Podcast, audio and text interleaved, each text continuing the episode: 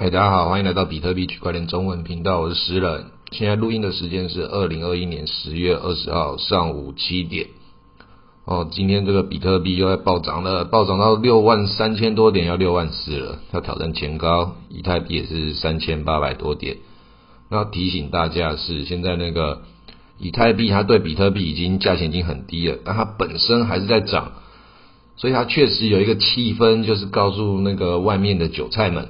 现在比特币在涨的哦，你要跟的话，以太币还有机会哦。那这个当然是这样，还有机会。包含对在本来圈内的，也是可能会拿自己的比特币去配置到以太币这边，因为它相对而言也是低点的。所以以太币它那边现在是一个黑洞，看起来就是吸引着大家把钱丢过去。但大家把钱丢过去，如果这个车够重的时候，那你就会看到 NFT 那边累积起来这个多少这个亡灵，还有多少这个。以太能量从那边溃体的奔奔过来，千军万马，到底那边搭建什么样的一个信仰系统？新的价值体系能不能在 NFT 的小宇宙里面展开来呢？那我这集开头先跟大家讲，就这几个要点，把它掌握好就好了。第一个就是比特币，第二个就是 DeFi，第三个就是稳定币的现金，第四个就是 NFT，再来就是你的事业跟你其他的时间。前三个最好理解，比特币、迪拜跟稳定币，这个最简单的方式，那你就先报好一部分比特币，一部分稳定币，那中间的是什么？中间的就是比特币跟稳定币的迪拜，你这个系统就这么简单，就靠着 Uniswap 跟冷钱包就完成的。然后这个系统就是我之前讲的，在我们二零一七年的时候还没有这个东西，到我们现在二零二一年了，多了迪拜。我可以在上面赚取我的收益了，我已经成为这个交易的系统之中的一部分了，可以领取这个红利，不再像以前一样只是一个单纯的 holder。那现在这个事情已经到这个宇宙的这个阶段的时候，另外一个 NFT 的世界就是前面的事情你做好了，你可能以前的系统不一定跟我的方法一样，但你可能有某某某种方式得到你的系统。那 NFT 就是叫做在你的专业能力范围内。往外一些的兴趣，所以我现在比较专心的地方是在 NFT。那在 NFT 这个世界之中，我肯定是有赚到我的钱的嘛。但是被套牢的也都是还是会有。那我从以前讲的很多次 NFT，全部都是讲，就是你喜欢它就对了，喜欢它你就去买。那问要怎么投资的这个事情，就是我从来就觉得这事情完全没有什么好讨论的，因为它有它的脉络，有它的逻辑，但是。这个逻辑跟脉络讲清楚之前，它有太多的前提知识了，然后再来这些前提知识，你就算把它套到这样的公式里面，它大部分时间也都还是错的啊。就像说你要那个男女朋友交往之类的，就是要长得漂亮的、聪明的、个性好的，然后上进，然后干净，各种正面条件，然后可能两个人都是，但放在一起的时候，啊，一定适合吗？不一定嘛，因为那个标准是什么，还有方向是什么，它有很多的这个变量。跟很多不同的思维方式，包含你可能时间跟状态、物理地点各种，那所有事情不也是吗？你做投资也是啊，所有事情都是你跟这个外在宇宙的价值交换。刚拿感情这个事情来比对，只要讲说 NFT 这个事情也是一样，人本身就像一个艺术品，但是它的代价是什么？它的市场是什么？比尔盖茨他也有说过，他那个到中国的时候看到。这么多的人，他说理论上这里面一定会出现几个天才，但这些天才他们完全没有任何的机会可以受到一个良好教育，把它变成一个有机会可以提出更好的一个超越人类现在这个社会的一些基础往前进的一些新的科学知识或是科学技术。那他们都没有机会得到教育，就没有机会为这个世界得到贡献。他们就像是没有机会去灌溉种子，那可能一百年后它就腐败了。所以是有保鲜期的。那我们人类这个社会要把它搭建的这个基础工程、社会福利，其实就是要让我们这些一般的老百姓、这种韭菜，他们能够为社会贡献到什么程度的这种保鲜期能够延长，或是提早筛选出来，来把它种起来，然后再来割掉。就是这个社会的方式，刚刚讲起来半开玩笑，但某种程度上它也是现实。那有一个概念，我试试看能不能在这集讲完。因为也有朋友问我说，为什么这个市场中有人在赚钱，那到底是谁在赔钱？这个系统谈起来是全球性的系统，这很很难讲诶，非常的困难。那如果把这事情讲的最单纯的话，就是我们有太阳这个能源，所有外在的价值都是从能源这边进入到我们这个地球，我们再从地球这边各种方式生产，从农业开始，然后长到我们现在的这个数位世界，中间有工业啊，啪啪啪，服务业一大堆，然后这些系统就非常巨大，非常巨大。但所有事情都是我们从能量转换成劳动力，再从劳动力转换成其他新的价值，所以是没有人在赔钱的，是因为所有人都是从这个宇宙之中得到我们要的东西，从能量转换成各种我们的需求。那如果在短期的这个波动的市场，就是我们投资这些的话，就是在局部状态之下，可能是每一季或是每每一天，它有不同的这个衡量标准。当下它都是零和的赛制的，就是所谓的零和，就是有人赚钱，有人赔钱。但你时间一拉长，进入到说，哎，这个比特币的世界，它会搭建更长期的价值系统。这个故事大家相信它，或者 AI，或者台积电护国神山等等，大家看到它是未来价值之后，对未来的估值会造成我们当下现在这个价钱的不平衡。每一个人认知的这个未来是不一样的，所以我们就有这个价差出现。这个价差的波动，就是我们现在看到这些你看到的万物的形态。那我其实一直都觉得做投资是一个很好的一个工作，只是大部分的人没有这个本钱去做投资而已。大部分人都要去工作，然后工作之后拿到钱，用自己的劳动力换取价值，得到这些东西之后，可能累积了几年才有办法做投资，才可以在里面被割韭菜之后又重新学习。其所以其实这是一个很困难的一个过程。非常清楚，我们大家都是经历过的，只有少数的人他们是家里状况比较有钱的，大部分的中产阶级家庭甚至中产以下的，全部都是要靠投资这条翻身路径，它是漫长的。当然，我们也可以看到一些成功的人，他就是有被这个社会灌溉到的一个奇迹种子。那这些人肯定也都是少数。那一个健康的社会到一个状态之后，就是像我们这种比较。平庸的人，他基础量级就越来越多，是中产阶级。所以，一个健康的社会就是要有足够多的中产阶级，中产阶级才打造这个社会的一个基础基础的能量。因为对中产阶级的这个定义还是很模糊的，所以就是对这个所谓的底层人民到底是什么样的状况，你才可以被称作为中产阶级。那中产阶级。就差一步就到那个上流阶级、资本阶级。那什么叫做资本阶级？那一步到底是什么？必须要创造的中间的这样的一个朦胧，它才是可以去平衡这个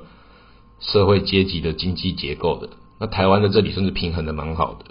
因为像我以前也都觉得说，那个政府跟财团一炒房啊或什么的。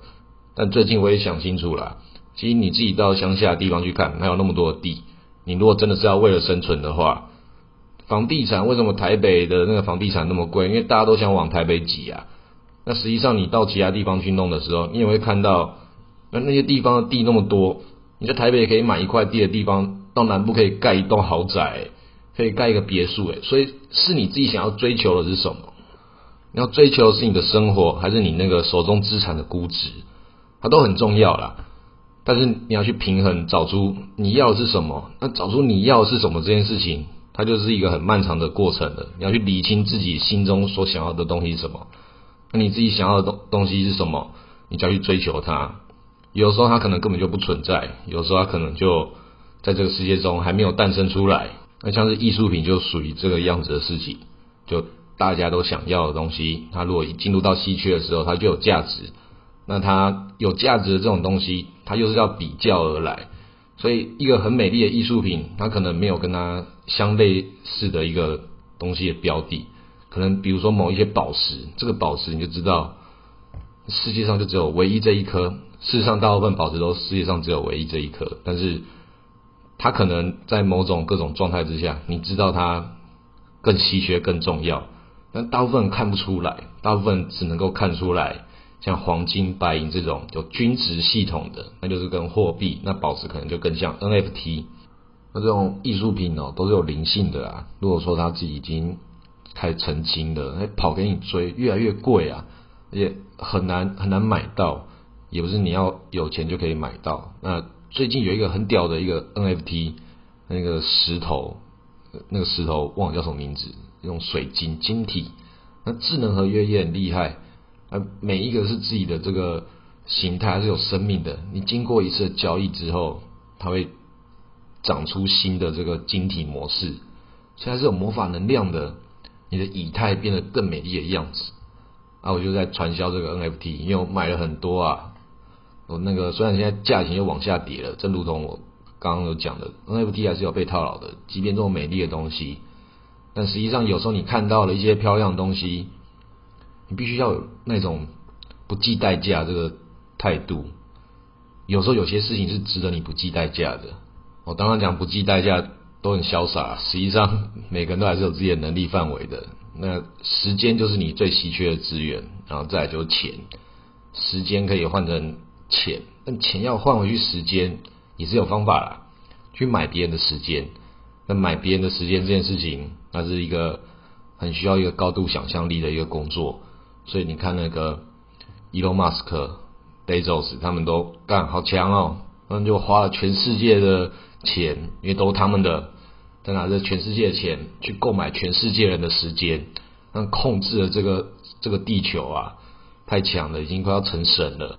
但是他们在这个时代之中，终究还是凡人。但大家可以去看那个探变，那你就会看到这个宇宙未来会长什么样子。实际上，在我们这个时代是这样，在下个时代贝佐斯呢，下下个时代一定都会有复制人跟克隆人。然后 AI 的贝佐斯之类的，AI 的伊隆马斯克都会出现啊，搞不好马上伊隆马斯克跑到火星之后，就马上遇到了火星火星的或者其他的外星人，新的技术就开始交流了，这都是很有可能的。我们不要认为我们就是一个孤岛，地球只是地球，地球本身是一个小宇宙，就像是我前面讲的，它是一个内在封闭系统。我们这些所有的经济活动，所有的能量。所有的商业价值都是来自于太阳这个系统给我们的这个回报。那太阳整个太阳其实不是只有我们现在看到的太阳，地球也是太阳的一部分。太阳最外围那一部分，它还有一层那个太阳的那个膜，就像是一颗蛋一样。所以我们可能是某种程度上，我们可能是这颗蛋里面的其中一个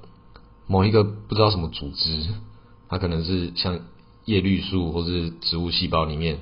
一个立腺体，立腺体共生假说里面的那个为这个地方产生一个某些事情的一个工具，搞不好我们在孵一个不知道什么样的生命体。我这样讲起来很玄学、很科幻，像那个《太空漫游二零零一》一样。但是这个这个事情，宇宙万物本来就是一样的，就像是那个细胞到整个宇宙这个。假说又不是我提出来的，这个你看 YouTube 没有看几集，你就会看到老高也只是其中讲的其中一个人，太多了。你去慢慢去理解这个社会之后，慢慢理解这个宇宙，这些网络上都会告诉你，那你就会看这个经济结构，它该搭建成什么样子。趁还年轻的时候，赶快理解这个价值交换的系统，赶快去做投资，赶快买你手中的第一个比特币。把它往下的去进行，有另外一个前面讲的有一个没有讲到，在现在最后节目的尾声就讲狗狗币，所有超过刚刚前面比特币、DeFi 稳定币、NFT，你的时间跟你的事业之外，就是做善事，去实现你自己个人的一个精神理念，那不是你可以完成的，但是你是支持他的。比如说，我个人就喜欢那个去那个。捐赠给海洋的一些活动，因为我觉得海洋是一个大家的海洋，你你只要上面有投入，希望为它更环保，那一定会回馈到你身上的，或多或少。那因为海洋也很巨大，你的帮助都是小小一点点的，但它需要我们所有的人都各自付出那小小一点点。我们要少用塑胶袋，然后去捐赠给那些清理海洋的一些组织单位，然后投资这样的技术，投资这样的思维。前面讲那个太阳很重要，那太阳我们没办法污染到它了，那我们很厉害就可以一直在污染海洋。只要海洋它还是活的，还是好的，我们一定要去去理解它，它是价值交换的一个很巨大的一个重要系统。那我们去污染它之后，我们所有的这个成交成本都会越来越高，那就不是我们所想要的世界了。所以你要找到自己可以做好事的地方。那我自己觉得就是先买狗狗币，等狗狗币涨爆之后，我们就可以拿这些要做好事的这个狗狗币的这个精神，去投资到我们自己认为我们要支持的事业。好，那今天先录到这里，谢谢大家。